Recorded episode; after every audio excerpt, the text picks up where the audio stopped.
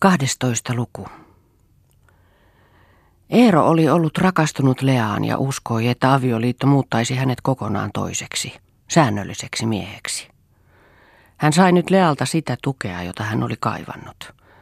Hänen työnsä ikään kuin hedelmöittyi. Leassa oli hänelle sopiva työtoveri ja auttaja. Hän huomasi, että Lea oli älykäs ja nopeasti oppiva, ja että pian hän oli selvillä Eeron työn laadusta. Lea itse kirjoitti sujuvasti, osasi korjata ja perehtyä aina siihen aineistoon, mitä Eero käsitteli. Eero oli tyytyväinen ja hyvillänsä. Hän ei ollut tehnyt huonoja kauppoja. Hän oli saanut kunnollisen työtoverin. Paremmin ei olisi voinut sattua, sillä sattumaa se oli. Vaikka hän oli päättänyt, että hän laskee taitavasti, ennen kuin hän sitoo itsensä ottaa rikkaan, oli hän sillä kertaa unohtanut laskelmansa. Jonkinlainen rakkauden hurmio oli vallannut hänet alussa, vaikka hän oli kokenut ja hänellä oli ollut tilapäisiä suhteita muita, ja hän oli luullut, ettei hän kyennyt enää rakastumaan rehellisesti. Hänen rakastumiseensa sekaantui itseihailua, oman voiman tuntoa, jotka nostivat hänet toiselle, korkeammalle tasolle. Nyt hän oli mallikelpoinen yhteiskuntaihminen – hän oli täysi mies, jolla ei tarvinnut olla enää mitään salattavaa. Ne elämykset, joita hänellä oli ollut ennen avioliittoa, kuuluivat menneeseen elämään. Eikä hän katsonut olevansa velvollinen niistä tekemään tiliä kenellekään. Yksinkertaisuudessaan oli hän alussa luullut, että hän oli Lealle velkaa selvityksiä, mutta kun hän näki Lean kauhistuneet silmät ja tajusi, että hän menettäisi siinä. Perääntyi hän ja sotki sen, mitä oli alkanut kertoa. Nuo naiset, kunnolliset ja kokemattomat, olivat samanlaisia kaikki, yksinkertaisia. Ne tahtoivat olla ainoita ja ensimmäisiä. Ei raskinut ottaa heiltä pois sitä luuloa. Heidän oma asiansa, pitäkööt sen sitten, päätteli hän. Ja hän vakuutti Lealle, että Lea oli hänen ensimmäinen ja ainoa rakkautensa, ja Lea uskoi. Heidän rakkauden hurmionsa oli lyhytaikainen. Sen peitti talouden ajattelu ja Eeron riita rahan käytöstä, samat kuin usein köyhillä, jotka ponnistelevat, että elämä pysyisi tasapainossa. Mitä syödään, mitä voidaan ostaa, hätää kun vuokra täytyy maksaa. Nuo ainaiset kysymykset, jotka tahtoivat väkisin tulla pääkysymyksiksi ja tärkeimmän pohdinnan alaisiksi. Heillä ei olisi tarvinnut sitä, mutta Eero oli tarkka. Ja se oli Leasta oikein. Hän melkein ihaili Eeron tarkkoja laskelmia. Tuntui turvalliselta, että oli sellainen mies, joka oli käytännöllinen ja ymmärsi asettaa elämän tiukalle. Heidän pitikin elää tulevaisuutta varten vain – kaikki työt ja pyrkimykset tähtäsivät sinne. Kun Eero antoi Lean tehdä artikkeliluonnoksen lehteä varten, koetti Lea syventyä työhönsä. Alussa tapahtui se kuin pilanpäiten, mutta hän innostui ja pani välittömästi ajatuksensa paperille. Jälki oli toisenlainen kuin se olisi ollut Eeron kädestä lähteneenä, ja Eero suuttui siitä. Mutta ilokseen huomasi Lea, että Eero käytti sitä hyväksensä. Paloitteli sen taitavasti ja sitoi uudeksi. Yksityiskohta ei pitänyt yhtä kokonaisuuden kanssa, mutta Lea näki asian ja vaistosi sen paremmin kuin Eero, ja Eero ymmärsi ne edut ja laski kirjoituksen käsistään. Hän ei viitsinyt aina edes sulatella eikä ryhtyä puolestaan turhiin ponnisteluihin. Lea huomautti silloin, että kirjoitus oli ristiriitainen. Eerosta se sai kelvata. Täytyy joutua, sanoi hän. Ei kukaan huomaa epäyhtenäisyyttä. Hänen kirjoitelmansa olivat kaunopuheisia. Asia niissä peittyi alussa, mutta kuitenkin kehitteli hän niissä jonkinlaiset aatteelliset päätelmät ja nousut, ja ne menivät täydestä. Epäjohdonmukaisuudesta ei saanut muistuttaa. Huomautuksista Eero sanoi, että ne veivät hänen voimansa. Ei ole kysymys totuuksista, aatteista vain. Hän kirjoitti kansalle ja puhui kansalle. Ja hän kirjoitti mistä tahansa ja puhui, mistä pyydettiin puhumaan. Ja hän harjoitteli kotona äänenkäyttöä ja puhujan asentoja. Lea oli kuuntelija ja katselija. Hän näki, että tuon ulkonaisen tavoittelu vie Eeron väärään. Hän etsii sillä sitä, joka ei hänelle kuulu. Hänessä oli jonkinlaisen kauppamatkustajan into. Ja hän puhui yhtä innokkaasti tavarasta kuin tavarasta.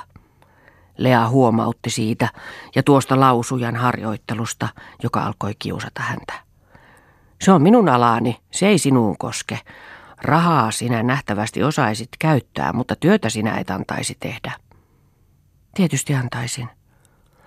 Ei kukaan ole tullut suurmieheksi ilman työtä. Siihen tarvitaan työtä työtä. Kuuntelen nyt, minä lausun tämän puheen lopun ja annan tulla siihen lämpöä ja nousua. Katso, että tauot ovat kylliksi pitkät ja sano, missä lämpö ei tunnu uskottavalta ja katso, nostanko minä käteni ylös vai riittääkö tämä liike. Lea seurasi harjoittelua. Se oli näyttelijän työtä ja se teki hänet alakuloiseksi. Mutta Eero rakasti sitä. Hän rakasti kaikkea ulkonaista samaten. Aina tuo, minkä vaikutuksen jokin asia teki, ei se, mikä asia todellisuudessa oli. Tuo Eeron taipumus näyttelemiseen ja vaikutuksen hakuun tuli aina etualalle, kun hän oli kosketuksissa ulkomaailman kanssa.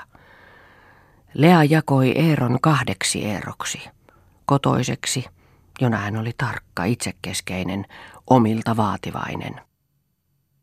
Ja juhla Eero, jona hän oli maailman suhteen suvaitseva, liian ystävällinen, pelkuri ja liukas. Hänellä ei ollut periaatteita, ja siksi hän helposti oli tilattavissa sinne ja tänne puhujaksi. Hän nautti enimmän puhujan toimestaan.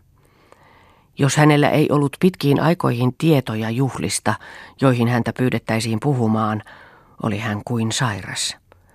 Hän poimi kirjoista kauniita ajatuksia paperille, muovaili ne omiksensa, ja niitä oli sitten taas valmiina saataviksi, kun hän niitä tarvitsi.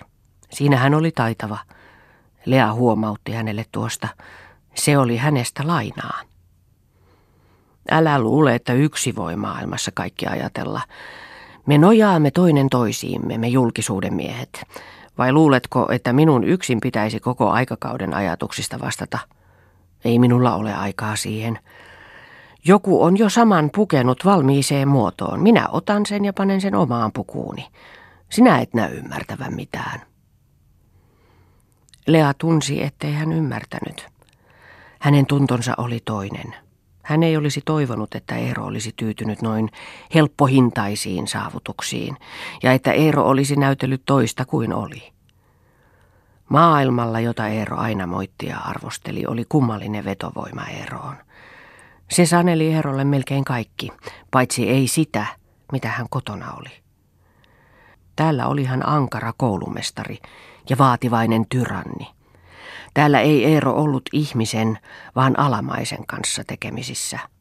Teki, sanoi mitä tahansa. Täällä Eero ei tullut siitä mihinkään vastuuseen. Hän oli täysi itsevaltias. Se kasvatti Eerossa kaksi olentoa. Ja Lea sai katsoa kummalleko hänen tuli kulloinkin puhua. Oli eri totuudet ja lähtökohdat kummallakin. Ne olivat ristiriidassa keskenänsä. Meni aikaa ennen kuin Lea huomasi, miten ristiriitainen ja hajanainen Eero oli sisältäpäin, ja miten tilapäistä oli kaikki, mitä hän teki. Pysyviä ominaisuuksia ei Lea huomannut, muita kuin tuon maineen tavoittelun. Olla nimi, ja tuon laskelmallisuuden kodin suhteen, saituuden, niin kuin hän itseksensä itsellensä alkoi sitä nimitellä, saituuden tunnoissa, teoissa – rahan käytössä. Mutta saituuden vain Leaa kohtaan. Sillä tuo maailmanpalvonta muodostui tuhlaukseksi, ajan ja voiman haaskaukseksi. Se ei tuottanut, vaikka siitä joskus palkkaa sai. Kun Lea siitä huomautti, sanoi Eero, minä teen sivistystyötä. Vai pitäisi siitä vielä maksaa, että minä saan nimen? Minä teen reklaamia itsestäni, ymmärrätkö sitä? Mitäpä sinä ymmärtäisit, mitä nimi maksaa? Ehkä sitten, kun se on historian lehdillä, se sinulle kelpaa. Lea palveli nöyrästi Eeroa, veti usein kengät hänen jalastansa ja asetti hänet väkisin puoliksi leikillään lepäämään. Hän hiipi hiljaa toimissansa eikä uskaltanut häiritä Eeron ajatustyötä. Eero oikutteli ja Lea kärsi sen nöyrästi.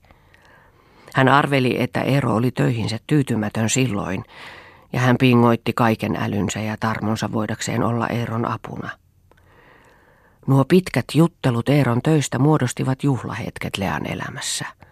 Hän heräsi ajattelemaan, ja hänelle aukeni niiden kautta uutta maailmaa, joka pystyi ruokkimaan hänen nälkäistä henkeään enemmän kuin ne niukat elämisen kokemukset, joita hänelle oli sattunut. Elämä muuten meni kuin jälkeä jättämättä. Hän ei ollut kokenut mitään. Hän eli kuin laina elämää. Se oli ahdistavaa ja tarkkuutta vaativaa asettumista. Se koetti pyyhkäistä pois hänet pelistä, nujertaa hänet mitättömäksi palkolliseksi. Hän ei ollut mikään tekijä perheessä. Hänet olisi voinut korvata kuka tahansa. Hän ponnisteli hän ollaksensa vähän enemmän kuin joku palvelija. Se ei onnistunut. Häneen ei ollut enää kiinnytty siten kuin alussa. Hän ei ollut huomaavinaan sitä. Ei hän ollut kysymys hänestä. Hän taisteli urhoollisesti itsessään sitä vastaan, ettei tekisi mitään numeroa itsestänsä. Hän tunsi katkeruutta, mutta ei näyttänyt sitä. Kyllä tämä tästä selviääkin vielä, ajatteli hän. Täytyy odottaa. Kenties avioliitto on samanlaista, yksilöä loukkaavaa kaikille alussa. Sanovathan, että routainen vuosi on ensimmäinen. Hän odotti jännityksellä ensimmäistä joulua. Hän olisi valmistanut Eerolle jonkin joululahjan, mutta hän ei saanut koskaan rahaa niin, että siitä olisi yhtään liiennyt säästöön. Joulun alla Eero vakuutti, että joululahjoja ei osteta eikä joulua vietetä. Se oli turha ja pakanallinen tapa. Vapaa valistunut henki ei sellaiseen alennu. Lea oli haaveillut pienestä joulukuusesta. Se täytyi hänen jättää. Hän sai jouluaattona rahaa juuri sen verran, että sai hapanleivän, vähän voita ja margariinia, riisiryyniä ja puoli kiloa lipeäkalaa, josta hän aikoi laittaa päivällisen ensimmäiseksi pyhäksi ja tähteestä riisien kanssa laatikon toisena. Hän osti Eerolle pienen viipaleen kinkkua ja kaksi torttua. Kävi se näinkin.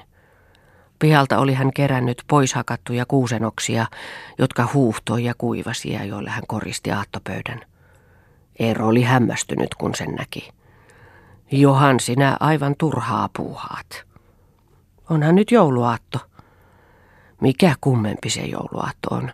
Eihän sellaisia turhuuksia tarvita. Suotta vain, tämähän on ensimmäinen joulumme. Jokainen päivä on aina ensimmäinen ja ainoa päivä sitä vuotta, sitä kuukautta. Juhliappas näitä. Niistä tulisi koko historia. Jätä jo lapsellisuus. Tehtiinkö teillä joulukuusi? Aina. Mutta me olimmekin lapsia. En olekaan joululahjoja ostanut, puolusteli Helea. Hm. Oletpa ostanut kinkkua ja torttuja. Sen verran vain, että sinulle. Se on selvä noissa piireissä, joista puuttuu valistus. Tuhlataan ylivarojen, on kuuset, kinkut ja muut. Lea ajatteli, että Eero olisi voinut olla sanomatta noin. Eero oli kiukkuisen näköinen. Lea ajatteli ottaa pois havunoksat pöydältä, vaan sitten päätti, olkoot, ettei näytä, ettei hänelle saa sanoa omaa mieltänsä. Jos tulee vielä riitaa, on se ikävä jouluaattoiltana. Eero tahtoi opettaa häntä näin alussa. Toiste hän ei enää tähän päivään kiinnittäisi huomiota. Eero leppyikin. Hän haki huoneestaan paketin, jota hän piteli kädessänsä. Eikö hän ole vain joululahja sittenkin? Se oli neliskulmainen pieni paketti ja valkeassa käärössä. Tuo on kuin kultasepän käärö. Siisti. Mitä hän siinä on? Jos hän olisi ostanut rannerenkaan tai sormuksen, sen kokoinen tuo paketti on. Mutta Lea ei ollut näkevinään sitä. Nyt Eero oli pettänyt häntä, ostanut kuitenkin. Häntä pelotti, millä hän sen maksaisi takaisin. Varmaan Eero oli miettinyt tuota kauan ja kuitenkin päättänyt. Eero siis rakasti häntä. Ja hän salaisessa mielessään oli pitänyt Eeroa saitana. Hän sai nyt hävetä. Vihdoinkin, kun heidän piti ruveta syömään, Eero asetti paketin Lean lautasen vierelle. Joululahjoja. Niin. Rakas kultainen olento, minulla ei ole mitään. Ja sinä, sinä, älähän nyt. Minua ihan hävettää, mutta tiedethän. Saanko nyt aukaista tämän? Ei vielä, syötyä sitten. Mitä minä antaisin? Hm, oletpa ostanut kinkkua ja torttuja. Sinulle. Syö sinä toinen torttu. En. Minä en tortuista pidä, sanoi Lea leikillään. No, minähän tässä sitten syön. Eero söi kinkkuviipaleen ja tortut ja Lea ajatteli, että oli sentään hyvä, että hän näinkin joulua laittoi. Ei Eero voinut siitä suuttua tuon enempää, koska itsekin oli ostanut lahjoja. Se lahja häntä yhä liikutti. Eero oli lyönyt siihen lakkasinettinsä päälle. Oikeastaan oli pahakin, että Eero oli tuhlannut nyt. Lean piti koettaa säästää se takaisin jotenkin. Mutta hän oli onnellinen ja iloinen ja varoi sitä Eerolle näyttämästä. Se ehkäpä johtaisi Eeroa uusiin ostoksiin, ja sitä hän, ei tahtonut.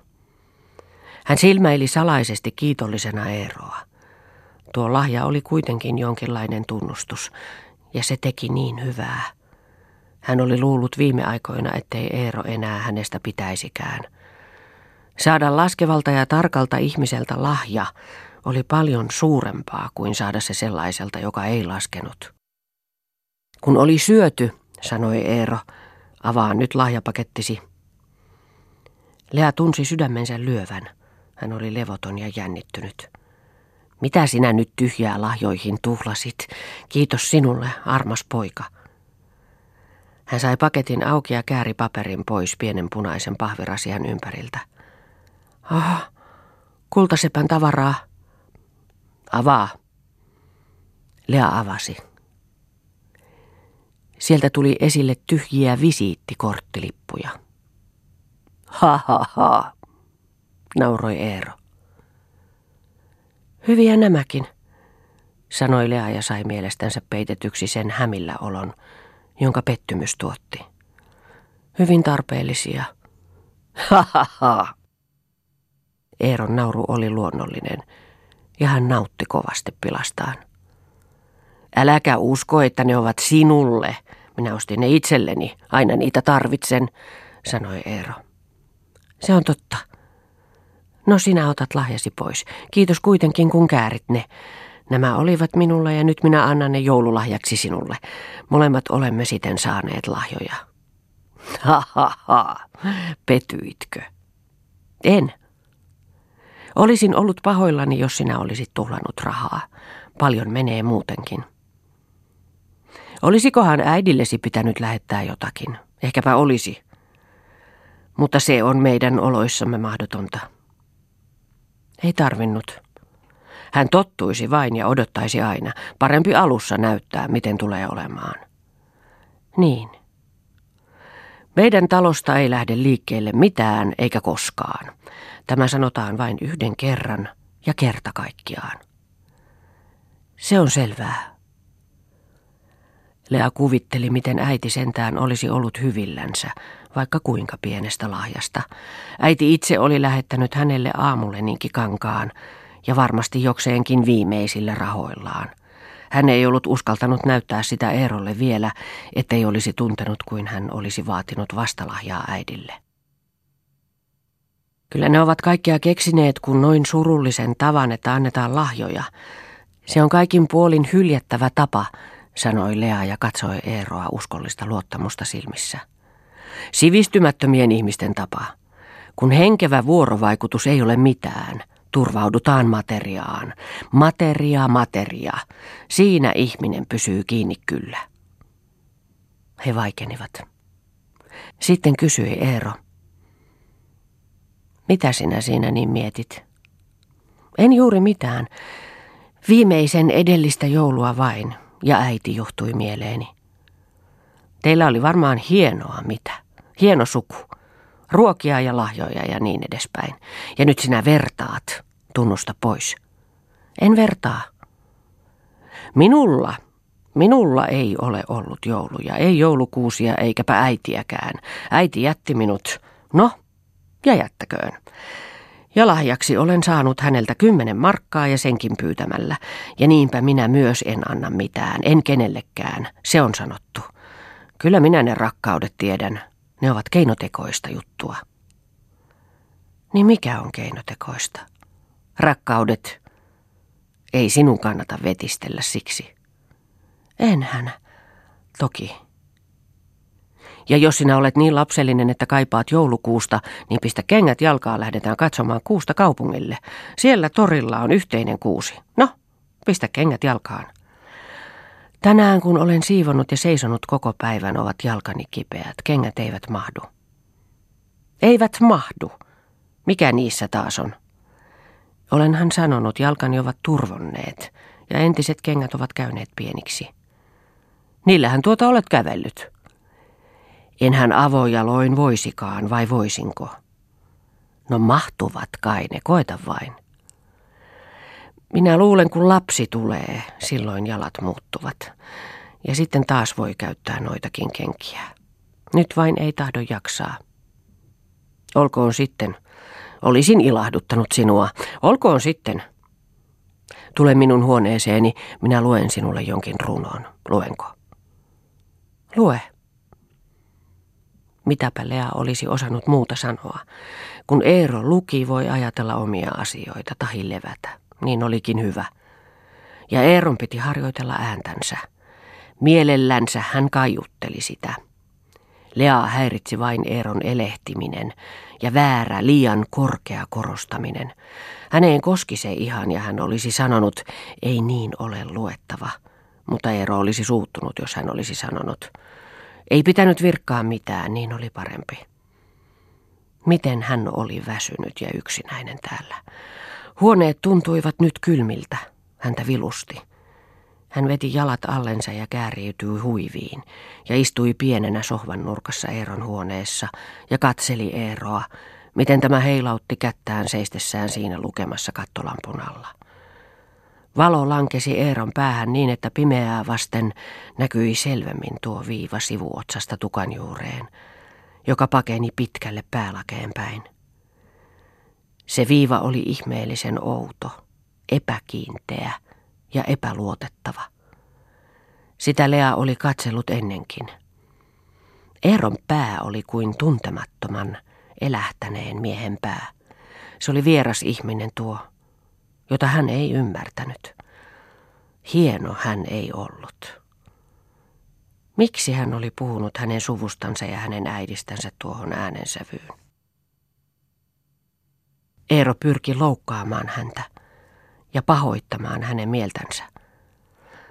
Vai pyrkikö hän vain vieroittamaan hänet heistä ja erottamaan hänet, Lean, niin että hän olisi ja eläisi vain häntä varten? Niinhän hän oli ollutkin. Hän ei ollut ottanut puheeksikaan sukulaisiaan, koska ne olivat köyhiä ja käden ojennuskin jo maksaa ja velvoittaa. Ja hän tiesi kyllä, että Eerosta ei ollut se oikein. Minä olen nainut vain sinut enkä äitiäsi, oli Eero sanonut kerran. Se oli totta. Lea oli itse samaa mieltä. Sitä ei vain olisi tarvinnut sanoa. Se koski niin ilkeästi. Hänen tuli kuitenkin nyt pitää Eeron puolta. Hänen piti sietää Eeroa sellaisenaan. Eero oli kovaa maata ja itsepäinen. Ja voihan hänen itsekyytensä olla turvallistakin. Varmasti Eero pitäisi huolen omistansa. Hänen lapsensa saivat turvallisen kodin. Ja se oli pääasia. Lapset tulisivat olemaan pääasia. He tulisivat elämään lapsia varten – jos omassa elämässä ei olisikaan sitä tyydytystä ja täyttymystä, mitä rakastuneena oli haaveillut. Ei pitänyt käydä käsiksi tuohon kysymykseen, oliko onnellinen vai ei. Se oli toisarvoinen juttu. Oli koetettava olla niin onnellinen ja tyytyväinen kuin mahdollista, ja sivuutettava vähäisenä se, mitä tunsi. Ihminen oli pohjaton tuntojensa vaatimuksessa. Mikäpä sitä pystyi tyydyttämään. Hänen tuli siis olla kiitollinen ja onnellinen. Onnellinen siksi, että hänellä kohta kesällä oli lapsi.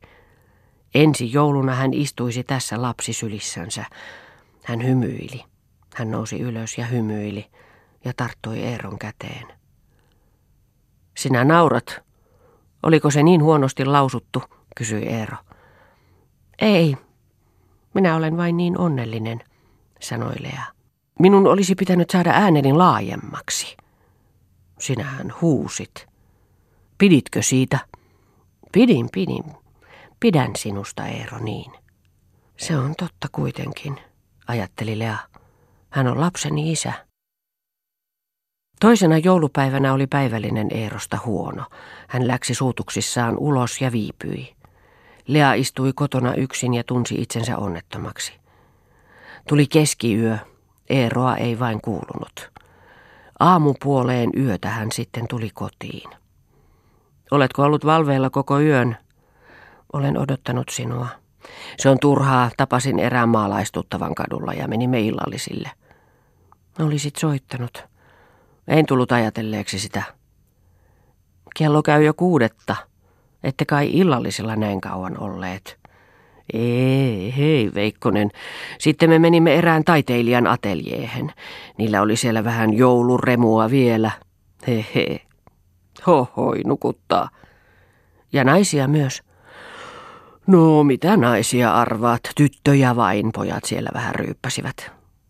Ja sinäkin. Enpä juuri. Sinähän olet raittiusmies. Älä nyt joutavia. Minun juonnistani ei kannata puhua. Lea näki ja tunsi, että Eero oli juonut. Ohuet hiukset olivat sekavina liimautuneet hikiselle otsalle. Hänen silmänsä olivat pahan näköiset ja musta varjo niiden alla oli syvä ja laaja. Eero, sanoi hän. Mitä sitten? Minkä näköinen olet? Minkä näköinen mies on, kun on valvonut? Ja mitä sitten? Onko jotakin sanomista? Sano se, sanoi hän vihaisesti. Olen pahoillani. Jos mies on avioliitossa, ei hän silti ole vankilassa. Pane mieleesi se. Tiedän kyllä. Onko sitten muuta muistuttamista? Anna tulla. Lea katsoi häntä peloissaan. Eero näytti kovalta ja ilkeältä. Jätä muistutukseksi. Minä neuvon sinua. Minä en annakaan vaimoväen komentaa itseäni. Siitä ei ole kysymys. Hänen teki mielensä sanoa, että hän oli onneton, mutta mitä se auttaisi? Mistä sitten? Ehkä epäilet jotakin, sano. En epäile. Minä sanon, jos epäilet. Minä en kunnioita sinua. Minun tapani on se. Eero näytteli mahtipontista ja Lea tarkkaili ilmettä, jolla hän tekeytyi mahtavaksi. Miten onttoa se oli ja sielutonta. Ja häntä varten kaikki tuo turha teeskentely. Vieraitapa he olivat toisillensa.